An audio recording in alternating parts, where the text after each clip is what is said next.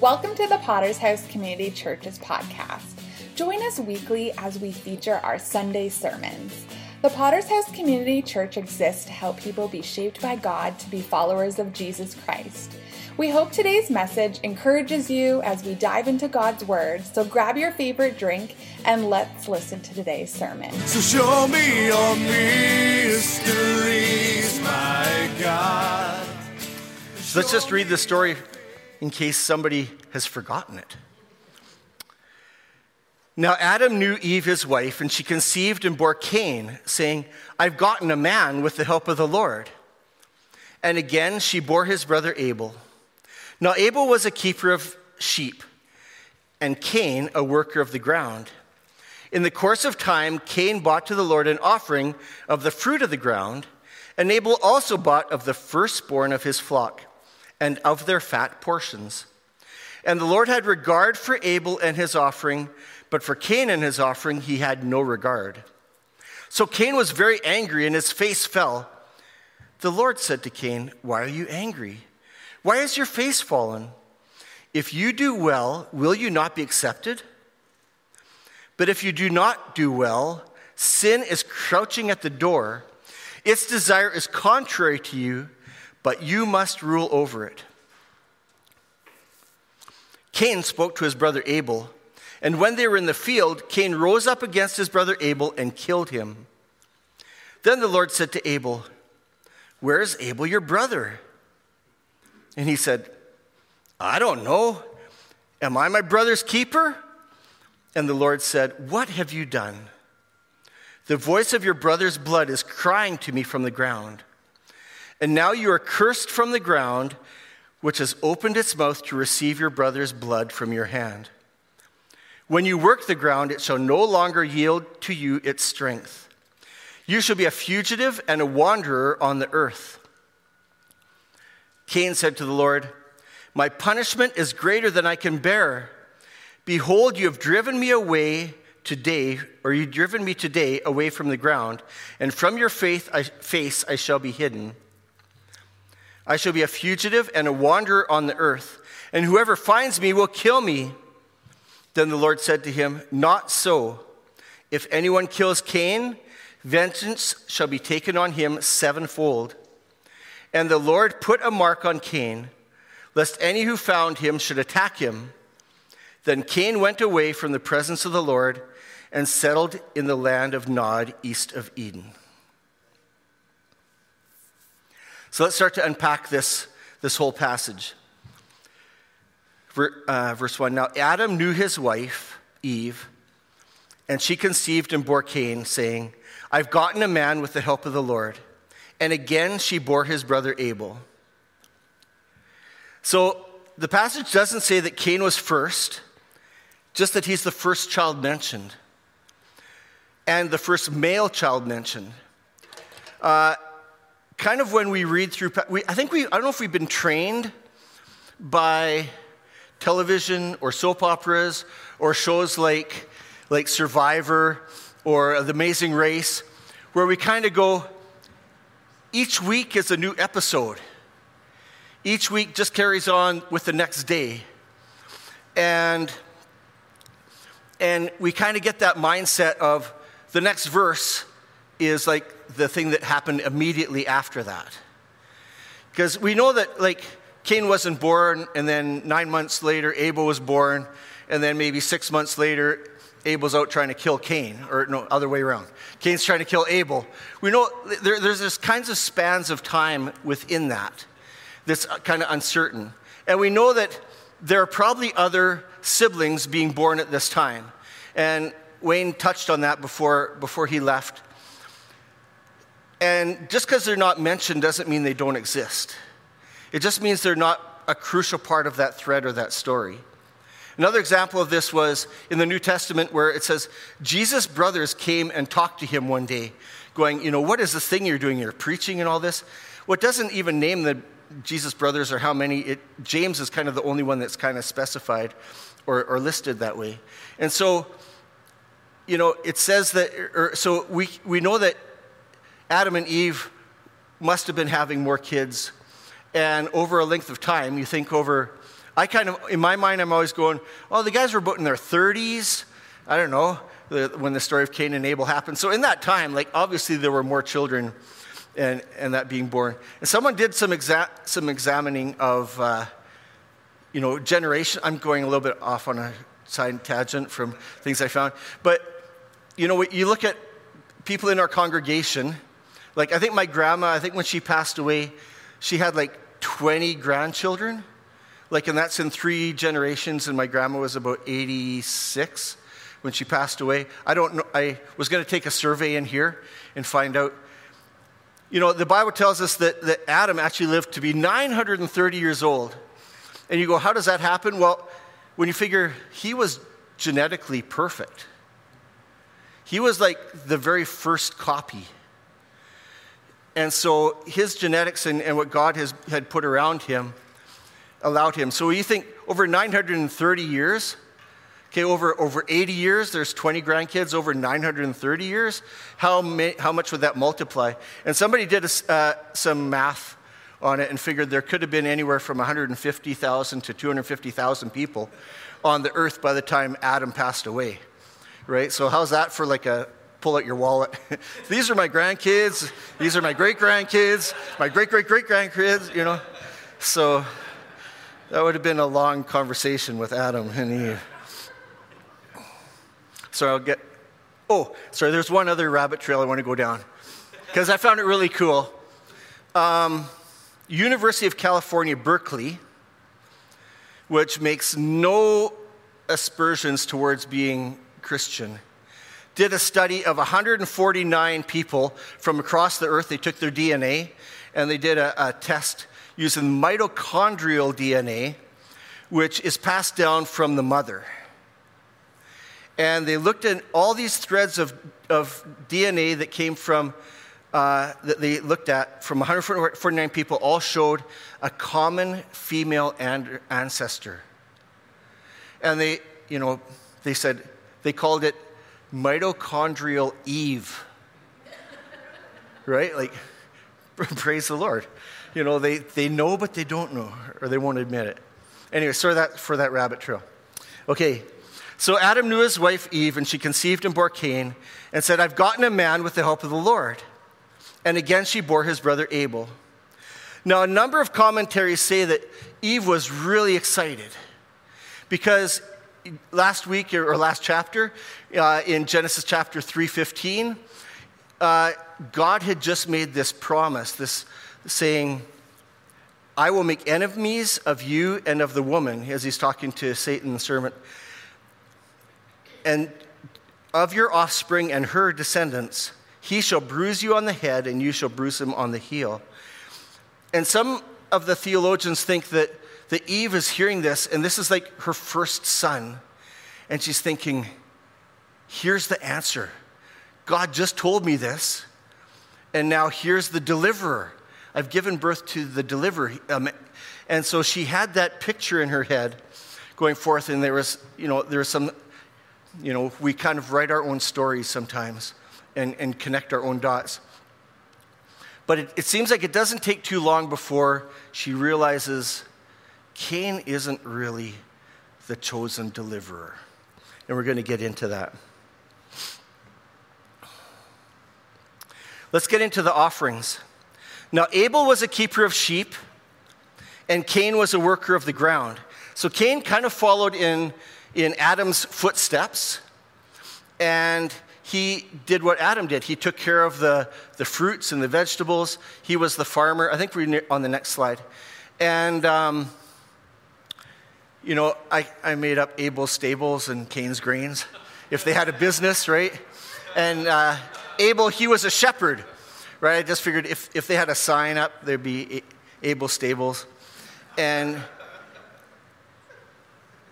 in Genesis 9 it's kind of the first time when they come off the ark it's kind of the first time that God says, and you shall eat from any of the animals.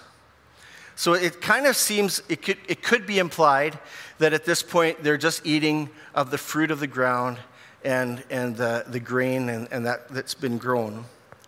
It says, In the course of time, Cain brought to the Lord an offering of the fruit of the ground. And Abel also brought of the firstborn of his flock and of their fat portions. And the Lord had regard for Abel and his offering, but for Cain and his offering, he had no regard.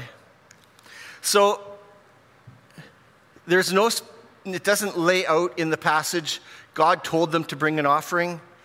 So you kind of go, okay, let's connect the dots again. Was it Adam and Eve that told them they should make an offering? You know, God seemed to communicate with Cain and Abel as well. So did he ask them for an offering? Or was it just kind of out of the gratitude of their hearts, going, look at what the abundance that's, that's come forth, and let's honor God by bringing him an offering? Here's my gift to the Lord. Um, the first five books of the Bible are the books that make up the Torah the, the Jewish, the Hebrew law. And the Hebrew scholars were very invested.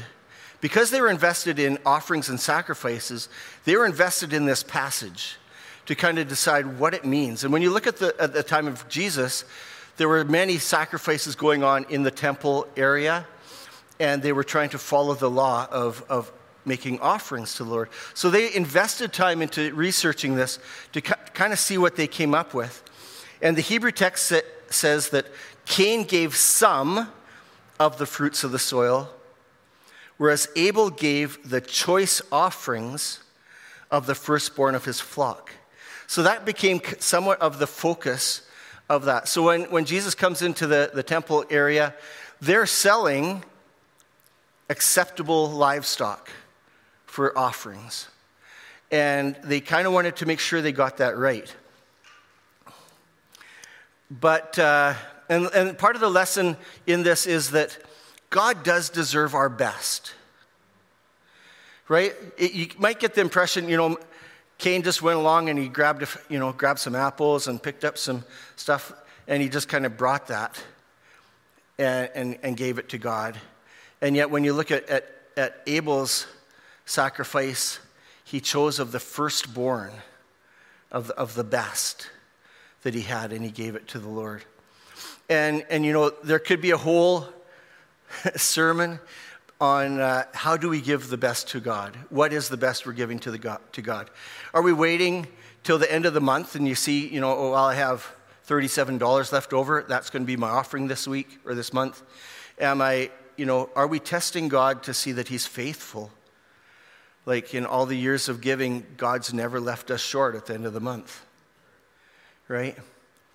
And I don't want to get sidetracked there, but just that, that thing of, of let's give of the first fruits, let's give of the best to the Lord. Some said reasons why uh, Cain's offering wasn't good was that it was, it was kind of a pride thing, right? He, he, you know, as a gardener, you're going clip, clip, snip, snip, pull weeds. And he goes, Look at what I've helped, what I've produced. And he's bringing that to God. And yet, when you look at, at Abel, he's a shepherd. Yet, to give this sacrifice, to give of these choice pieces, he actually had to kill one of the sheep, one of the lambs that he lived his life protecting right? And so there's an emotional toll that if you've ever had to put down a family pet, like, you know, that you carry that for year, forever, right? And so there's there's some of the discussion around was that some of what Abel brought as he brought his offering? He was bringing some of the brokenness. It's, it's not just about the quality of the sacrifice, uh, in 1 Samuel, we, we see King Saul has been told by God to wipe out the Amalekites. He said, from young to old, and then all their livestock, get rid of them all, like because of their sin, because of their evilness. And so Saul goes in, he wipes out all the people, he wipes out the livestock, except he keeps some of the best animals. And then he builds an altar, and he starts a fire on the altar and he puts these best animals, he sacrifices those to God. Well, Samuel comes up to Saul and he says, I have a message for you from God. And Saul's probably going, You know, he likes what I did.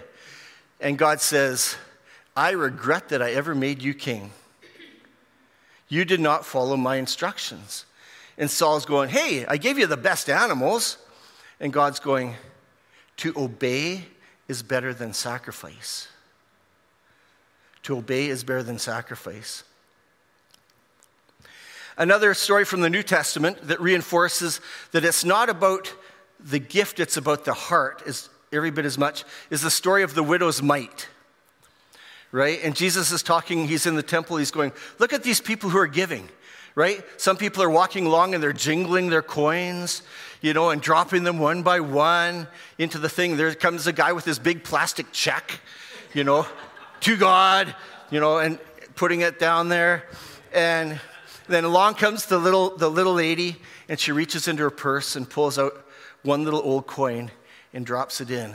And God says, or, or Jesus says, that's the gift that God values because of the heart, not just because of the gift. So let's not miss something in this, in this passage. Let's read it one more time. But look at the word and, one little word. And the Lord had regard for Abel and his offering, but for Cain and his offering he had no regard. So it shows that it, this tells me that it's about character. It's not, if, if it just said, you know, and the Lord had regard for Abel's offering, but the Lord had regard for Abel and his offering. So let's see what we can find out more about these two men. Matthew 23 35 says, Jesus talking, he says, From the blood of righteous Abel.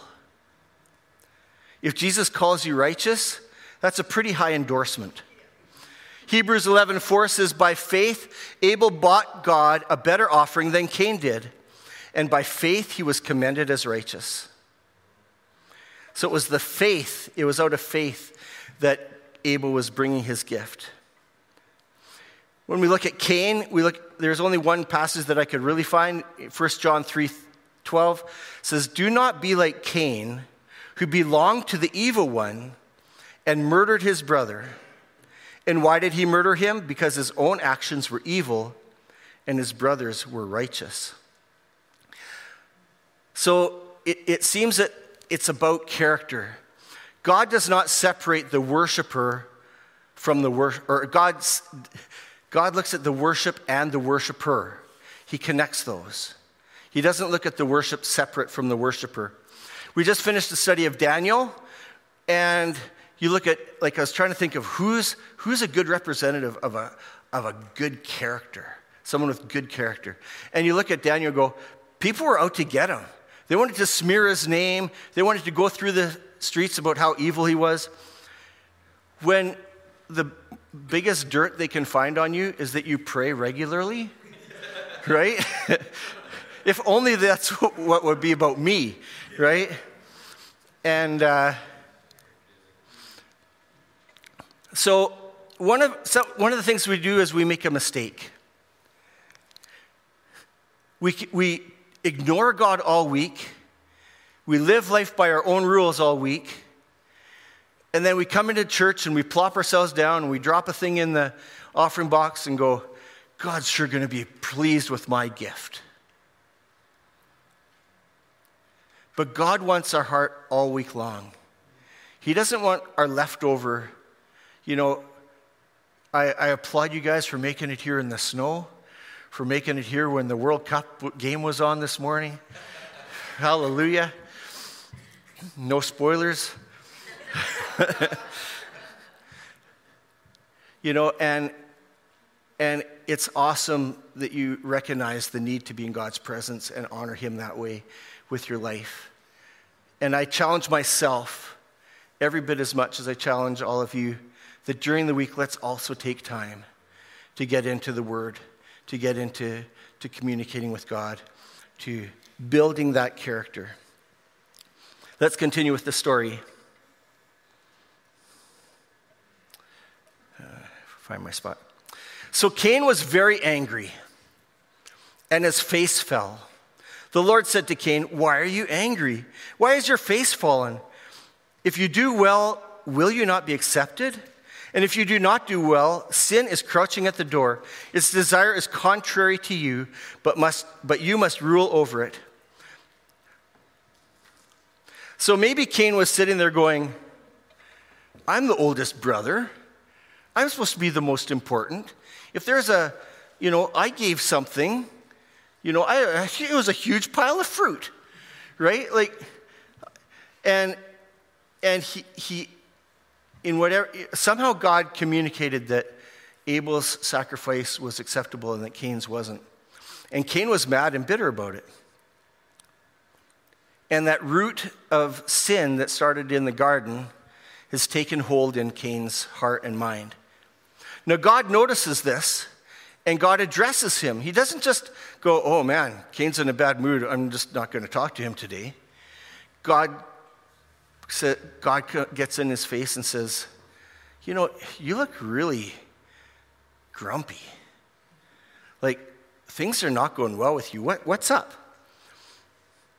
And he says, he, God gives it, God lays it out. He says, you, you know, you're not happy with, with my response to your, well, if you do what's right, then you'll be accepted. Cain has a, a chance to address this. He has a chance to, to nip his bitterness, his jealousy, his anger. He can nip it in the bud. He has a chance to change his heart and his attitude, but he kind of digs in. See, Cain wants to be accepted on his own terms, not on God's terms. And how many of us have met people who are angry at God because God won't play by their rules? They go, What do you mean God gets to decide that the only way to Him is through His Son, Jesus Christ? Right? Like, Confucius was a good guy. Maybe you're like, Why can't I follow that and still come to God? Right? They want to make the rules for God. Or, you know, why should I have to access Jesus? Why, why should I have to, to ask Him to forgive my sins? Why should I have to try and follow Him? Like, I'm a good person. My being good should be enough. That should be enough to get me into heaven. I more, have more good things than bad things. Right? And we want to, we, we're mad at God because He doesn't play by our rules. But He's God.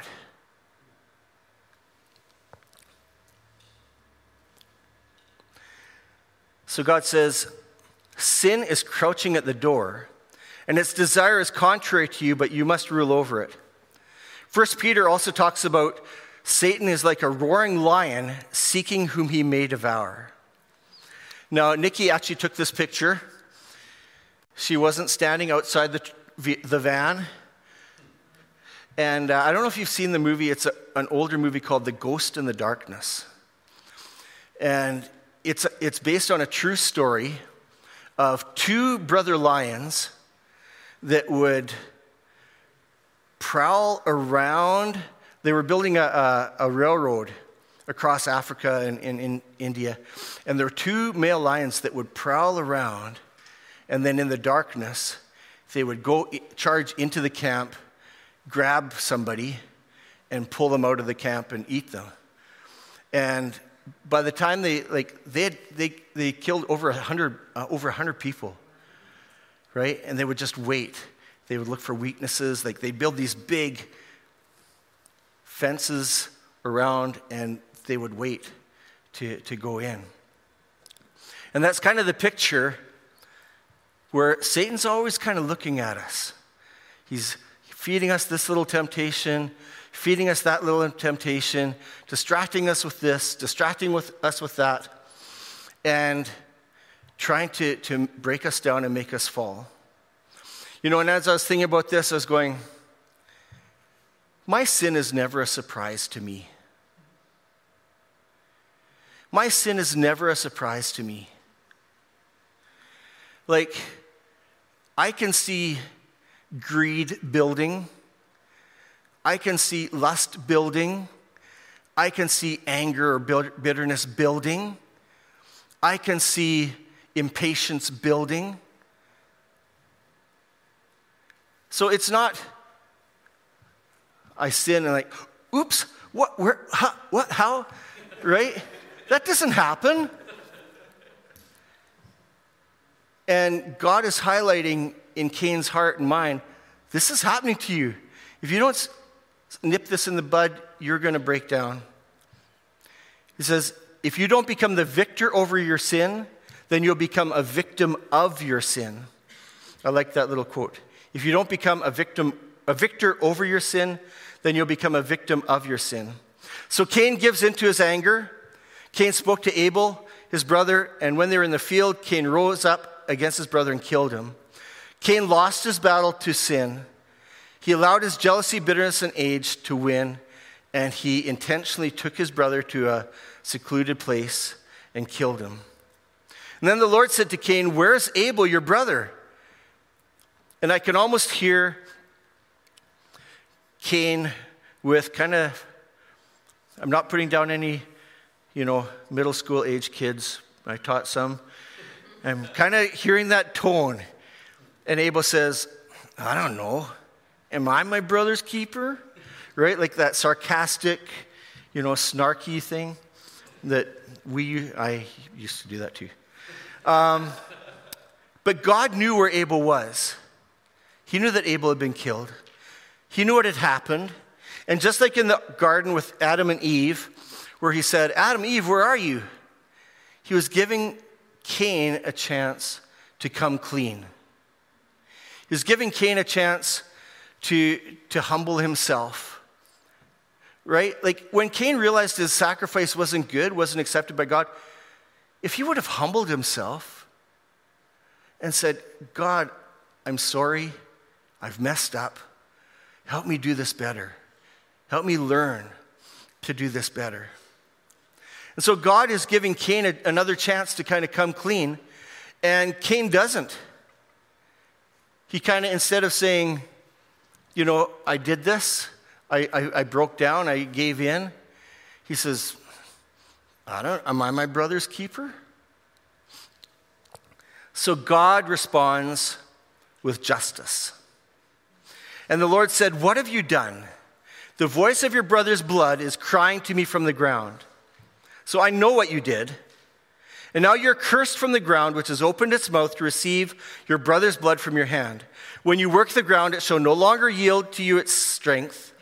You shall be a fugitive and a wanderer of the earth. I have uh, both my grand, sets of grandparents were farmers, a number of uncles that are farmers, cousins that are still farmers. The worst thing for a farmer is to have a crop failure right? Because it means either in the old, older time when you didn't have something saved, it meant your family went hungry. It went, meant that you had no money coming in. So for a farmer to lose their crop, to be cut off from the ground, is like the worst thing. And so here's, here's Cain, the tiller of the ground, and now he's told, no matter what you do, no matter how much fertilizer you put on there, no matter how many weeds you pull, the ground is not going to yield to you in the same way. And then he says, You're going to be a fugitive and a wanderer. So you're going to be out on your own. You're going to be kind of cut off from your immediate family.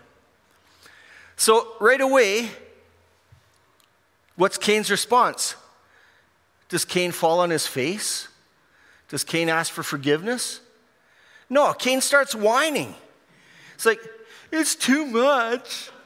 You're too mean to me. He says, My punishment's greater than I can bear. Well, duh. Behold, you've driven me today from away from the ground, and from your face I shall be hidden. But his punishment actually isn't too much. When you look at Levitical law, a little bit later on, and it's an eye for an eye, it's a life for a life, right? God was sparing his life.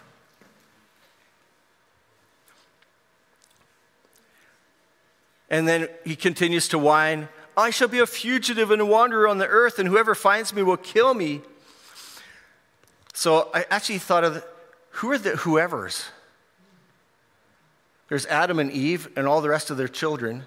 So, all the rest of his brothers and sisters uh, and their offspring. So, it would have been, you know, cousins, nieces, nephews, all those things, you know. So, the cousin who grew up with Abel going, Oh, it's sweet Uncle Abel. He lets me play with his little baby lambs, right? And then Cain killed him, you know. So, those are the people that he's actually afraid of now. Instead of the, the family that he had before, He's now afraid of these people, and there's that added separation. And God still grants another degree of mercy and grace in the middle of this punishment. God says to him, Not so. If anyone kills Cain, vengeance shall be taken on him sevenfold. And the Lord put a mark on Cain, lest any who found him should attack him. And Cain went away from the presence of the Lord and settled in the land of Nod, east of Eden. And I, we, I, don't have time to jump into a, a, next little section, which actually elaborates on Cain getting married and Cain's lineage and how it becomes a lineage that's away from God, that's separated from God, that's, that's all doing their own thing. This, he sets up his own little town or city community that has nothing to do with God. And so then it, the, the passage, I'm going to jump up to Genesis 4.25, which brings Eve, Adam and Eve back into the picture.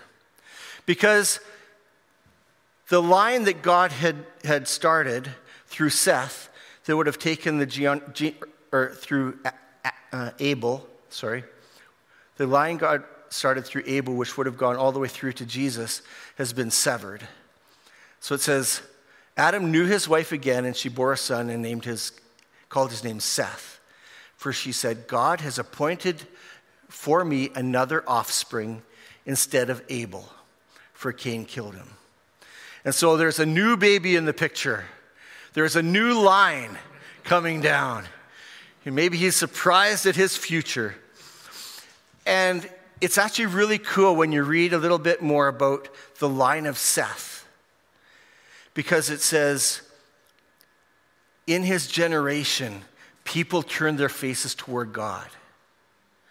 So his offspring, where Cain started this whole live for yourself, celebrate evil community, the line of Seth are people who worship God, who spoke to God.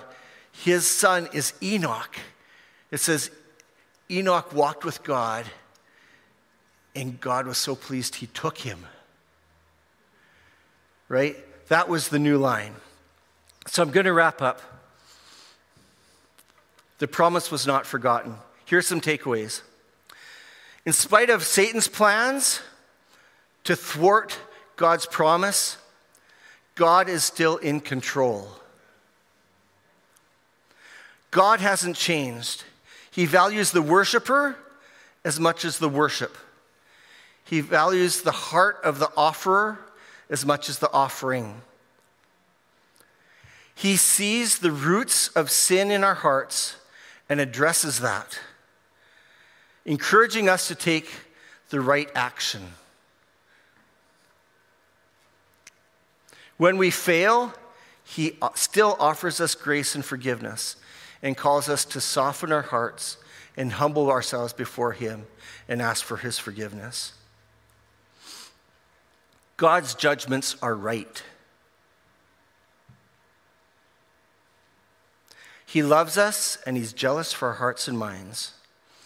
And I'd like to close with one last scripture Micah 6, verse 8, which kind of, to me, kind of wrapped it up. It said, He has told you, O man, what is good, and what does the Lord require of you? But to do justly, and to love mercy, and to walk humbly with your God. Let's bow our heads and pray. Father, we thank you. We thank you for your grace that reaches out to us over and over again, that calls us to be righteous,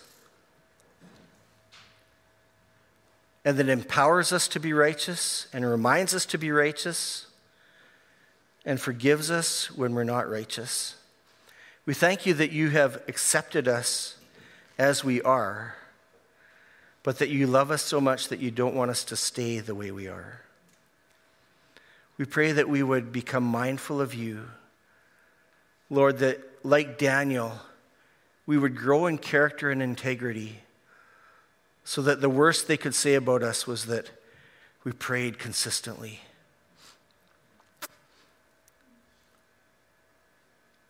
We thank you again for your grace and mercy and the lessons that you give us from your word. We pray this all in your name. Amen.